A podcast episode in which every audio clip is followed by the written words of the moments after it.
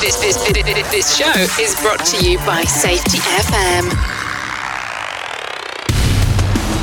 And hello, everybody, for Monday, February 6th, 2023. For some reason, we were not on the air for 12 minutes or 13 minutes on my count. I don't know what happened. I'm talking into a microphone and nothing's coming over. I apologize to all of you out there. So, this is going to be a truncated program, about 45 minutes. Me talking into the microphone for 12 minutes was not working. I apologize. Anyway, a lot of stuff going on here. I had uh, some family issues and some illness in the family last week, uh, so I could not be on the air on Friday. So, and I couldn't do a makeup program on Saturday, so I apologize again to everybody out there. So, uh, we had a couple of comments here from some listeners, and this is basically it. Boy, I'm uh, Jim Posel, your host. And a couple of the comments are this. Why do you keep on talking about manipulation? That seems to be a ongoing theme here you're talking about maybe alternative thing. Uh, uh, okay, great. Good, valid question, and I want to address that right up front with, uh, with everybody. Do you folks realize that are into human and organizational performance? Realize what a different way of thinking that is? In covering that, and everything on this network you hop right? Whether it's my program jay allen's program todd conklin's program uh, any of the number of other hosts i'll give them all a shout out all right all right. Alan warford uh, diary of a bald man uh, the hop nerd sam goodman uh, uh, sheldon primus right? The safety consultant to just name a few. And there are uh, emily elrod and all the other people involved in Hop and you here and everything. Do you realize that you're like the alternative? You're like the rebels. We're like the rebels of the safety industry. It's I still get the answer today, and I get this all the time. I've been dealing with a lot of construction companies the last couple of years. They're like, this is, and I, uh, I'm applying it to construction, which a lot of people say, well, I don't understand how you could apply any of that to construction. I'm applying it to construction and everything. And they're like, wow, this is a totally wow, different way of thinking. We've never seen this before. You're listening to us. You're trying to help us. You're not out to get us. I actually had a uh, employee come, a shop steward come up to me last week.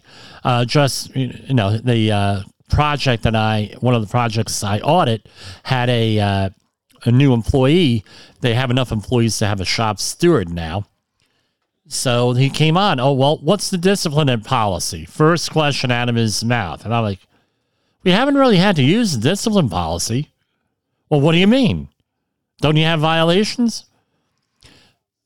Well, we don't really have violations. You just have a better way of doing things we try to work with people. We try not to go against people. We try not to make a big deal over de minimis things that aren't, you know, with things. We try to coach people. We try to help people. We get the right equipment. We do training here. We do everything else here. We we haven't had to discipline anybody because there's really that's not our first thing.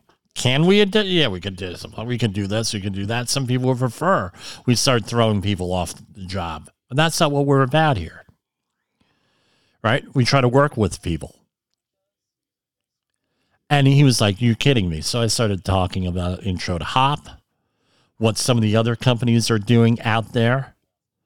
Right, right? I said, look, if I come out here acting like a maniac, screaming and yelling, like apparently you're used to, uh, antagonizing people, making fun of people, bullying people, I don't think we're going to be successful in this project. And any of my designees are going to be successful here. We're here to work together and get this job done on time, within budget, and hopefully with the same people that started it, even though we broke that rule already with that. Completely mind blowing. Completely different way of thinking. Now we're dealing with this also, right? And the news that we're doing. One of them is with global climate change. Now going to say, Jim, what do you know about global climate change? I know a lot. All right. I've been following the debate since I'm 16 years old and actually 15 years old in 1986. All right. Uh, I believe it was, yeah, sophomore year, high school in 85, right? 85. Yeah. So I was 15 years old dealing with this. Now that I think of it, maybe, yeah, eight, maybe in the 80s. Okay, I was 15. I'm 52 now. I've been watching this debate from day one. Done a lot of research on it. Done a lot of research on this in graduate school and in regular, uh, uh, in uh, undergrad school and since. And as everyone know, uh, knows, I was involved in debates uh, and everything else in the big picture policy arena for many years. I was involved in politics. All right.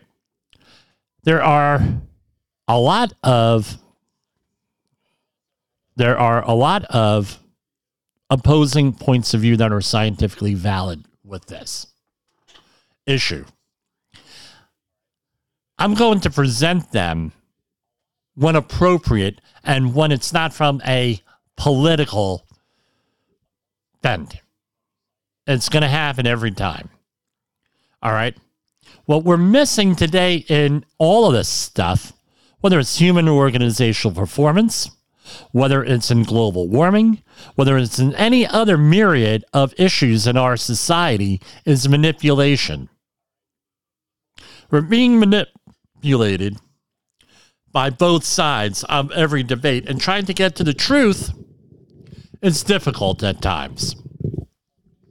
In our own industry, health and safety, you go and you look at any of the major books from people on this network. I'm not going to point out just there's a number of them, number of books out there, number of resources, a number of uh, uh, seminars. One coming up second week of March, I believe it is. All right, first full week of March in Santa Fe, uh, New Mexico. Anyway, you look at all this stuff, and what do we find out?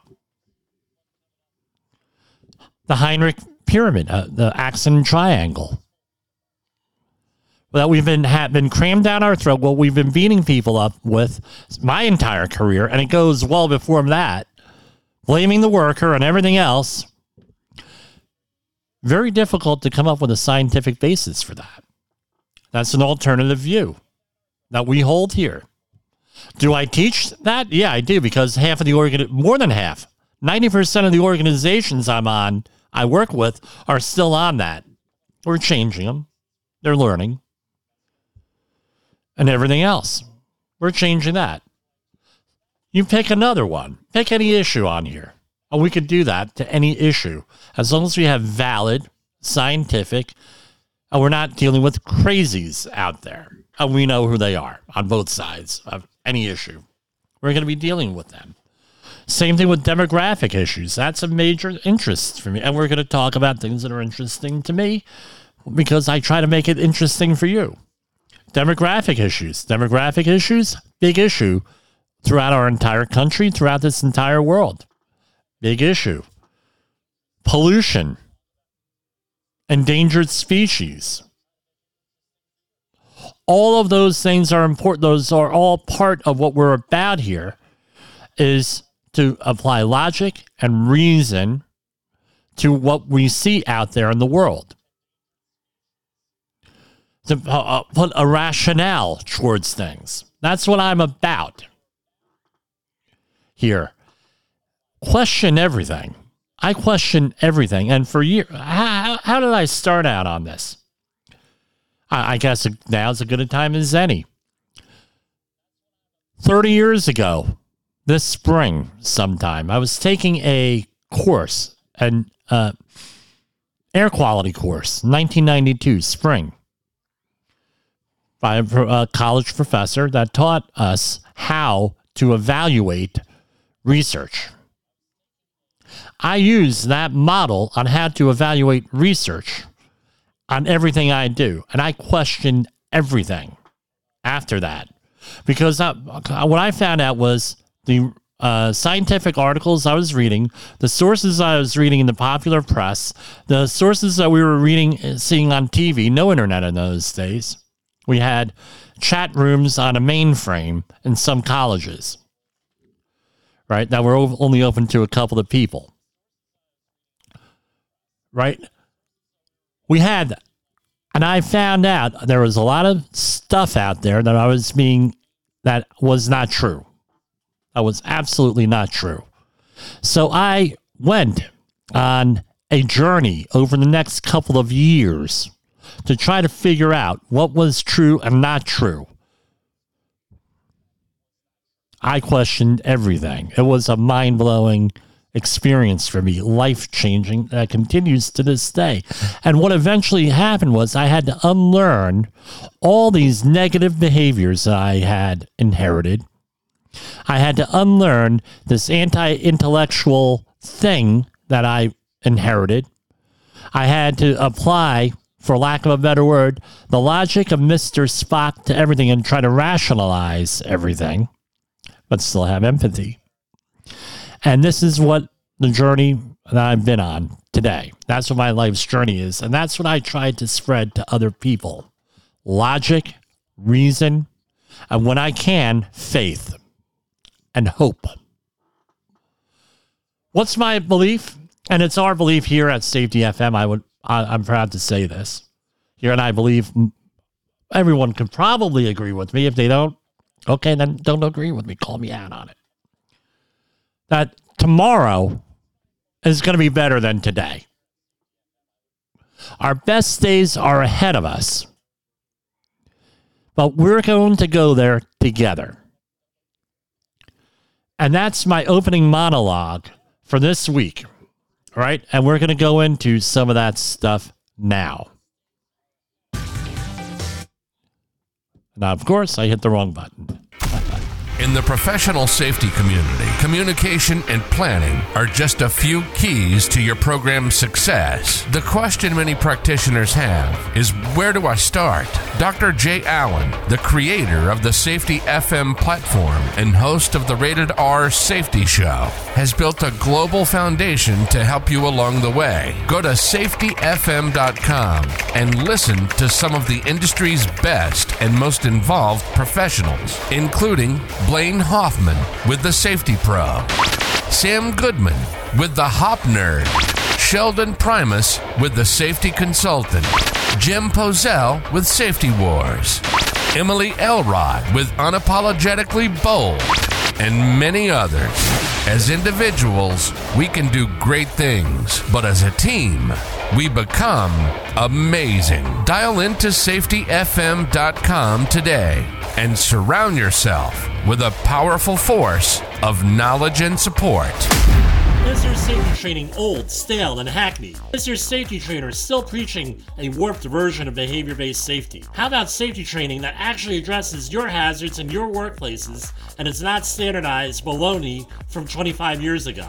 Contact the Safety Wars team at safetywars.com or call Jim Posel at 845 269 5772. Remember, if you're receiving this message, you are the solution to unsafe workplaces.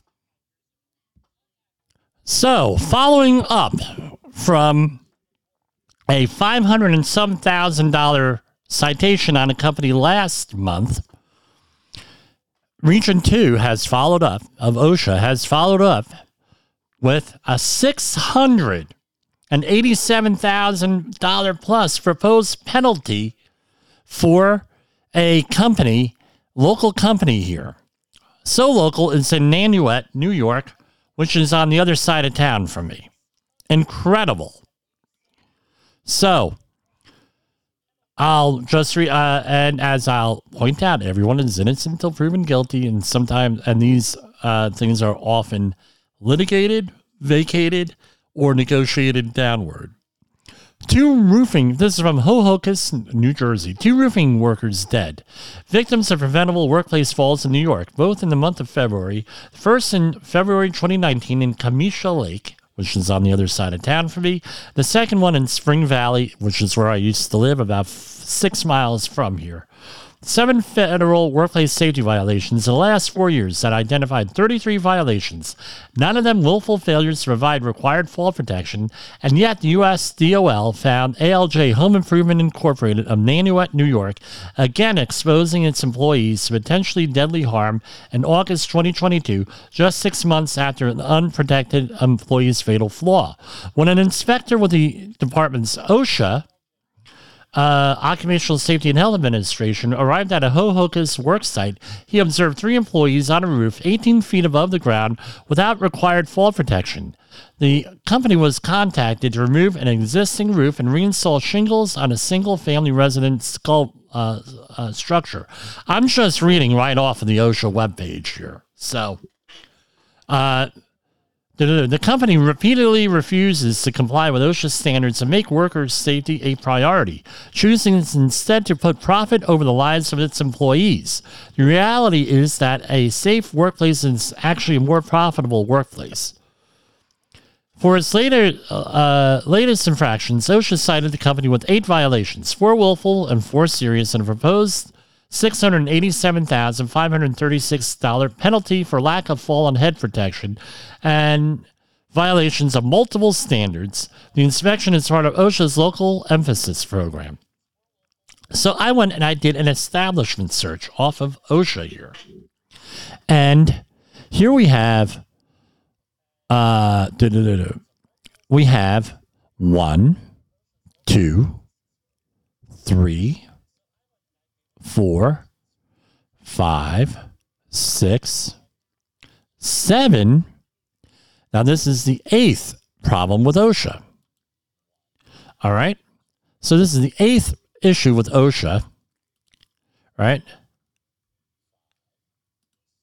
Hold on, let me count because this you got to read these very closely. Seventh or eighth, depending on how you want to count. Six or seven, depending on you. Now, what I have noticed, based on the other inspection from last month from another new from another contractor in this basically the same neighborhood as this contractor, is that when you start to get up to like six or seven, the next one they're really you're going to have a problem. So all of these uh, ones previously, here we have one for uh, the, the initial uh, and that's been contested from uh, 2021. Uh, the, the, the, another one from 2021 contested. Another one from 2021 contested. One from 2019 as a formal settlement of some sort. Uh, a real de minimis penalty looks like my rough math around 10 grand. And another one for the fatality. Uh, yeah, that one was about 10 grand. Another one. All of these are contested. But the initial one from 2019, according to the website, is at about uh do do do do 10 grand. They were thinking de minimis, de minimis, de minimis, de minimis. All these are, and we'll contest them. We'll contest them. We'll contest them. The proposed penalties, you know, some of them are like a hundred thousand on some of these. Right. So what's my point? These are relatively de minimis penalties for a very, for a very uh, serious, you know, two fatalities very de minimis. All right. So, what do you think happened to the company? My opinion here, my read on this. The company probably thought that, hey, you know, well, these de minimis penalties, what do I care? My profit margin, uh, part of doing business. Then they got up to like six, continued, allegedly, continued to uh, uh, uh do this, right? And now they're whacked. So what we're going to do is we're going to going to go over to Facebook right after the program, and I'm going to send this on over to our county executive, and maybe we can get a comment on from him.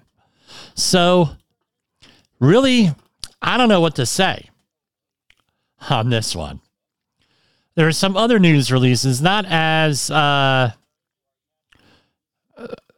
no, serious, but yeah, but you know, we're going to go over to our main story for today, uh, which is the earthquake. We've had two earthquakes here in uh, of note, right? Uh, one is a local, local, local up by uh, Niagara Falls in Buffalo, right? Uh, I think, yeah, Buffalo, Niagara Falls, yeah. Uh, 3.8 magnitude in Erie, uh, right, in Erie County. Uh, minimal damage. We're going to go into some of what that means. But I had to deal with today uh, in uh, Turkey and Syria. I am currently on a project with uh, folks uh, who are from, uh, so I'm working with a Turkish company on a project. Very safe company, by the way. And half the company was out there on the phones, all shaken up today. It reminded me of 9 11, right? That 9 11 2001, where we had coworkers feverishly making phone calls to friends and family members in New York City and in Washington, D.C., uh, in that looking, making sure that they're alive, making sure that they're okay. We had people visibly shaken by this. And uh, this ain't about me, right? I'm upset anytime this happens, these major disasters. This ain't about me. I don't know anybody from Turkey here, but I have people who uh, I work with now that are uh, dealing with people in Turkey. Uh, friends and family members. So so far so good. They were able to locate them, but they said this is what the problem is. The ones that were not hurt in this, that were able to survive, what now? Now you have a major humanitarian problem. We have 3,500 uh, people confirmed dead.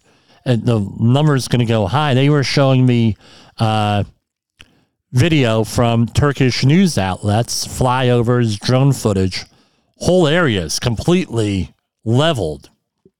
And by the way, uh, you know, what they, uh, I'm not going to go into that. We're going to get people into trouble on that one. Uh, but the question is this as always, you can't, as of yet, now, there's no scientifically accepted way, I'll put it to you that way, of predicting earthquakes. There are some people with theories who claim ex post facto, that's after the fact, after the fact, uh, earthquakes, uh, and they're able to predict them, but there's no reliable way. So, what are you left with?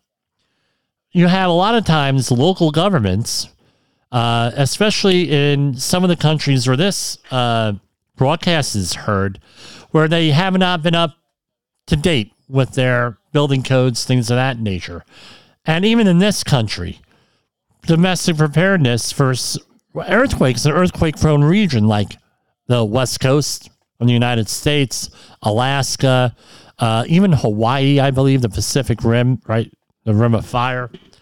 Uh, they have preparedness, right? Like pretty good preparedness uh, things, especially after, let's say, the historic San Francisco earthquake, uh, Mount St. Helens volcanic eruptions, uh, which were preceded by some earthquakes from memory serves me right. The Northridge earthquake in California, early 1990s, and all the major things. We're pretty, no, we got that pretty, you know, pretty well with building codes. I know that the professional engineering uh, uh, license and credential on the West Coast includes seismic uh, type details, seismic uh, designs, things of that nature, everything, the seismic engineering. I don't know what the appropriate thing is. So we're pretty good here.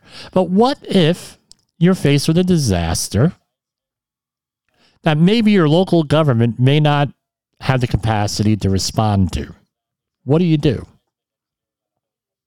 Right now, we have 95 days. I didn't mention, I think it's 95 days to May 11th, the end of the official end of the COVID uh, emergency in uh, the United States.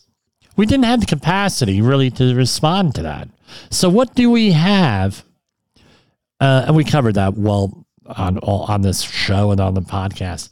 So, what do we do if we're not able to respond? What does that mean? That means that goes on us to be prepared.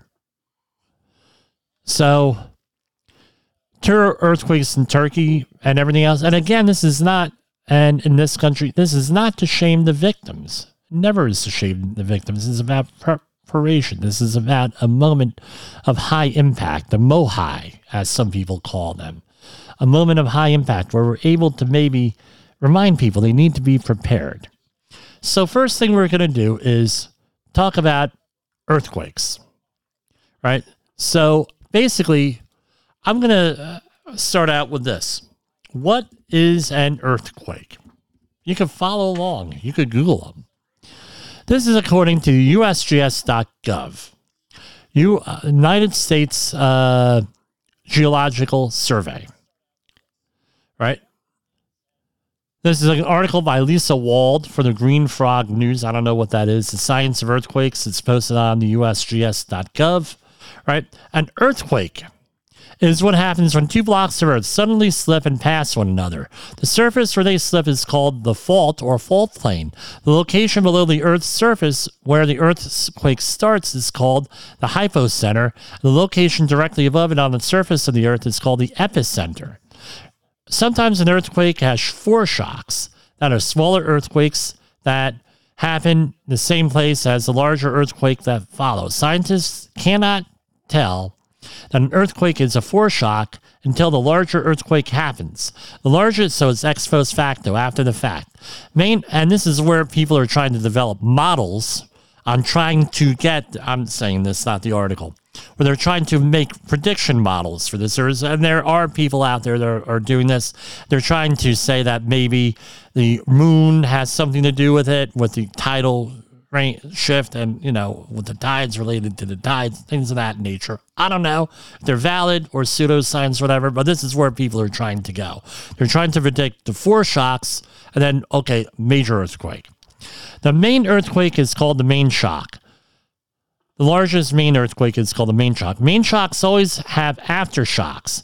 These are smaller earthquakes that occur afterwards in the same place as the main shock. Depending on the size of the main shock, aftershocks can continue for weeks, months, or even years after the main shock. What causes earthquakes and what do they do? So, the Earth has four major layers the inner core, outer core, mantle, and crust. The crusts at the top of the mantle make up a thin skin on the surface of the planet. But this skin is not all one piece, it is made up of many pieces covering the surface of the Earth. Not only that, like plate tectonics, you may uh, recall. Not that, not only that, but these puzzle pieces keep slowly moving around, sliding past one another, bumping into each other. We call these puzzle pieces tectonic plates, and the edges of these plates are called plate boundaries. The plate boundaries are made up of many faults, and most of the earthquakes around the world occur on these faults. Since the edges of the plates are rough, they get stuck while at rest. While the rest of the plate keeps moving, finally, when the plate has moved far enough, the edges unstick and one of the faults slips, and there is an earthquake. Okay? And that's basically what an earthquake is. Now, earthquakes are measured in what is called the Richter scale. And what is the Richter, Richter scale is named after a guy named uh, the, the Charles Richter in 1935. And he had come up with this scale. And by the way, it is logarithmic. So every movement, whole number move, increment in the scale moves up by 10. All right? I think I remember that from math? I don't know. Thankfully, my CSP did not have a lot of math questions on it. It had its share, but they weren't logarithms. Right. So the Richter scale, also called the Richter magnitude scale, or Richter's magnitude scale, and Gutenberg Richter scale, is a measure of the strength of earthquakes. The uh, right. So I won't go into the details, but this is what it is. What we experience. I've been in I've noticed two earthquakes. Uh, I've, uh, according to my parents, they've noticed about four earthquakes uh, in uh, in my lifetime, last 50 years, in the New York and New Jersey area. The one that I've experienced was uh, on in October 2021 when I was doing the anthrax cleanups in 30 Rockefeller Center. It might have been November, but October, November, and uh, we had thought a plane had another plane had hit the building, so we I evacuated the building, my, my crew until we made sure there was not a building, there was no problem. Then we went back to work, but uh, it was something like a two, uh, two point eight, something like that. I also uh, had another earthquake experience uh, when I was in California. My boss says, Jimmy, why don't you go out and look at, uh, see where the fault line is? I looked on the uh, California and the USGS maps and I said, Well, you see that mountain over there? She said, Yeah. You see that mountain over there? She said, Yeah. I said, You see how the uh, they look a little bit funky? One is like that. Yeah. Well, that's where the fault line is. She said, Oh, I guess we're on the fault line. Yep minor earthquake. And by the way, late last year, that fault had a little bit of a major earthquake, a light earthquake, like a four on the Richter scale. So a one to a 1.9. Remember, logarithms do not start at zero, right? One to 1.9. A micro earthquakes not felt or rarely felt recorded in a seismograph. There are millions of them every year. You have 2 to 2.9. You feel them slightly, no damage, right? Around a little. That's what we've, yeah, yeah, shaked a little bit, right? And you have 3 to 3.9. It's often felt by people, right? It's maybe some animals freak out. That I know that, right? Or some animals freak out. Often felt by people, but very rarely causes damage. Shaking of indoor objects can be noticeable. There are a couple of churches in my neighborhood of New Jersey, Middlesex County, that had uh, that had uh, uh, uh, uh churches that were actually damaged by earthquakes after they were damaged by explosions. Ammunition explosions during World War II, things of that nature. But earthquakes finally really damaged them. Then you have 4 to 4.9. You have noticeable shakings of indoor objects and rattling noises, right? Felt by most people in the affected area. Uh, site felt uh, slightly felt outside generally causes zero to minimal damage. So the previous one, like a 3.8 up in Buffalo, yeah, it's noticed a little bit. This one, 4.9, right? You four to 4.9, you start feeling it, causes some damages. There's like 10 to 15,000 of those per year. Then you have a 5 to 5.9, which is moderate damage. It causes damage varying from severe severity from poor to poorly constructed buildings, zero to slight damage on all other buildings. It's felt by everybody. There's about 1,000 to 1,500 per year. Then you have 6 to 6.9. Now you're starting to get into it. You're getting damage to moderate number of well-built structures. Earthquake, pardon me, earthquake resistant structures survive with slight or to moderate damage. Poorly designed structures receive moderate to severe damage felt in wider areas up to hundreds of kilometers from the epicenter. Strong to violent shaking in the epicentral area. So there's about 100 to 150 of those. Right? Then you have 7 to 7.9. All right. That's when you start to get into the big ones here. So, just to refresh my memory, how much were the earthquakes today? The earthquakes today, do do do, were 7.8 and uh, right, and then followed later by a powerful aftershock. So 7.8 and then it was 7.9, the aftershock. Wow. So now we're getting into the nitty gritty. We're talking a major earthquake causes major da- causes damage to most buildings. Some partially or completely collapse or receive severe damage. Well designed structures are likely to receive damage felt across great damage distances with very with major damage mostly limited to 250 kilometers from the epicenter.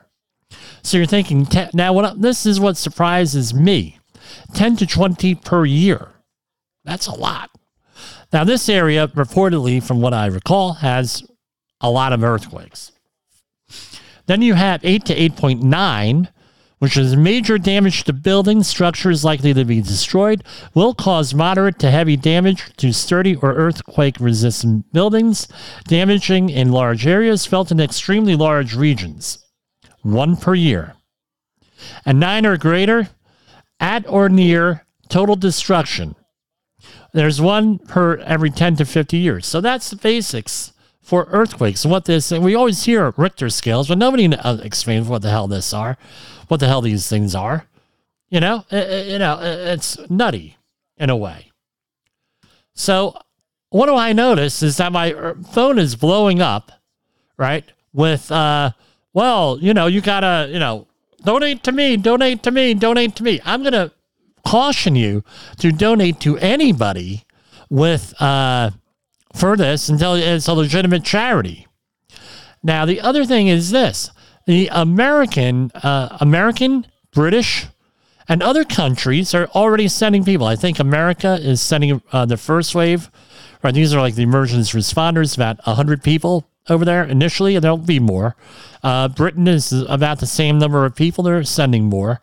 Uh, and we want to say, if you can, if you believe in prayer, uh, please go and pray for these people in uh, Turkey. Pray for the, the survivors. Pray for the responders. Pray that this uh, doesn't uh make uh, cause another issue like a pandemic, massive illness, anything like that. Now, what can we do? more immediate to us. What you need to do is go out there and say, How am I going to prepare? How am I going to prepare myself for when a disaster happens? Again, this is another one of our themes. Like calling out the baloney out there that we see and call it news bias, manipulation, and things of that nature. This is also part of the same theme. What now? Your community may not now. Earthquakes are pretty good in this country. We were very good in the United States, as I mentioned, I believe earlier. Uh, I think it was during the uh, during the uh,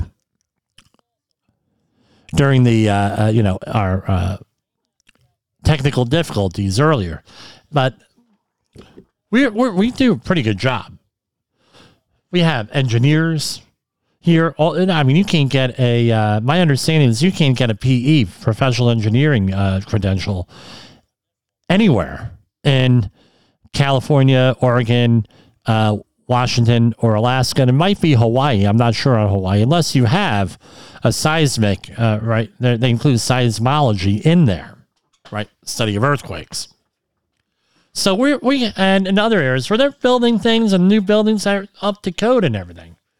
Okay, but what about you live in a hokey place where they don't enforce codes? That happens. All right, so I'm going to read off of ready.gov here what they're recommending.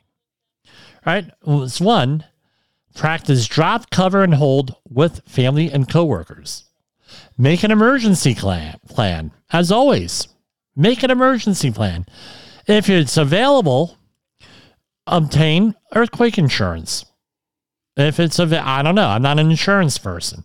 Consider making improvements to your building to fix structural issues that could cause your building to collapse during an earthquake. So uh, that's no consider no. So if you see structural, no, get them fixed. So if an earthquake happens, protect yourself right away. If you are in a car, pull over and stop. I would hopefully think in a safe area, right? Set your parking brake. If you are in bed, turn face down and cover your head and neck with a pillow. If you are indoors, stay outdoors, away from buildings. If you are inside, stay and do. Do not run outside. Avoid driveways. Protect yourself. Drop, cover, and hold. Drop or lock, whether where wherever you are, drop down to your hands and knees and hold onto something sturdy. If you're using a wheelchair or walker with a seat, make sure your wheels are locked and remain seated until the shaking stops. Hole two, cover. Cover your head and neck with your arms. If a sturdy table or desk is nearby, crawl underneath it for shelter. If no shelter is nearby, crawl next to an interior wall away from windows. Crawl only if you can reach better cover without going through an area with more debris. Stay on your knees, bent over to protect vital organs. Hold on. If you're under a table or desk, hold on with one hand and be ready to move with it if it moves. If seated and unable to drop to the floor, bend forward, cover your head with your arms, and hold onto your neck with both sides. And they have all different types of things here for disabled people, but the idea is is to cover your head and neck, right? And the rest of your body if you can. Now, something I want to always, I, I, this is not meant to be humor. This is very serious. We got a lot of people dead here with this, a lot of people killed, a lot of people, a lot of heartache. But uh, let's say you're in a hotel and away from home, right? You're traveling to an area. You're going to have to go out and you're going to have to, uh, uh, you're going to have to go out and find, hey, I'm in a earthquake area. I'm in a flood area. I'm in a earth. Well, how am I going to do this? How am I going to get out of there? Especially if you're frequent uh, uh, hotels, uh, motels, things of that nature. So you got to think about where you're going elsewhere. There was another story I was going to share with you. I'm not going to share it with you today because it's inappropriate on what happened uh, to one of my friends and during an earthquake. Uh, but basically, uh, anyway, where uh, that's basically where I want to go to tonight on this, and uh, I, I just want to say, say a prayer for everybody out there. Uh, help out where you can, and we'll kill on fighting that safety war for you. For Safety Wars, this is Jim Posel. The views and opinions expressed on this podcast are those of the host and its guest and do not necessarily reflect the official policy or position of the company. Examples of analysis discussed within this podcast are only examples. They should not be utilized in the real world as the only solution available, as they are based only on very limited and dated open source information. Assumptions made within this analysis are not reflective of the position of the company. No part of this podcast may be reproduced, stored in a retrieval system, or transmitted in any any form or by any means, mechanical, electronic, recording, or otherwise, without prior written permission of the creator of the podcast, Jay Allen.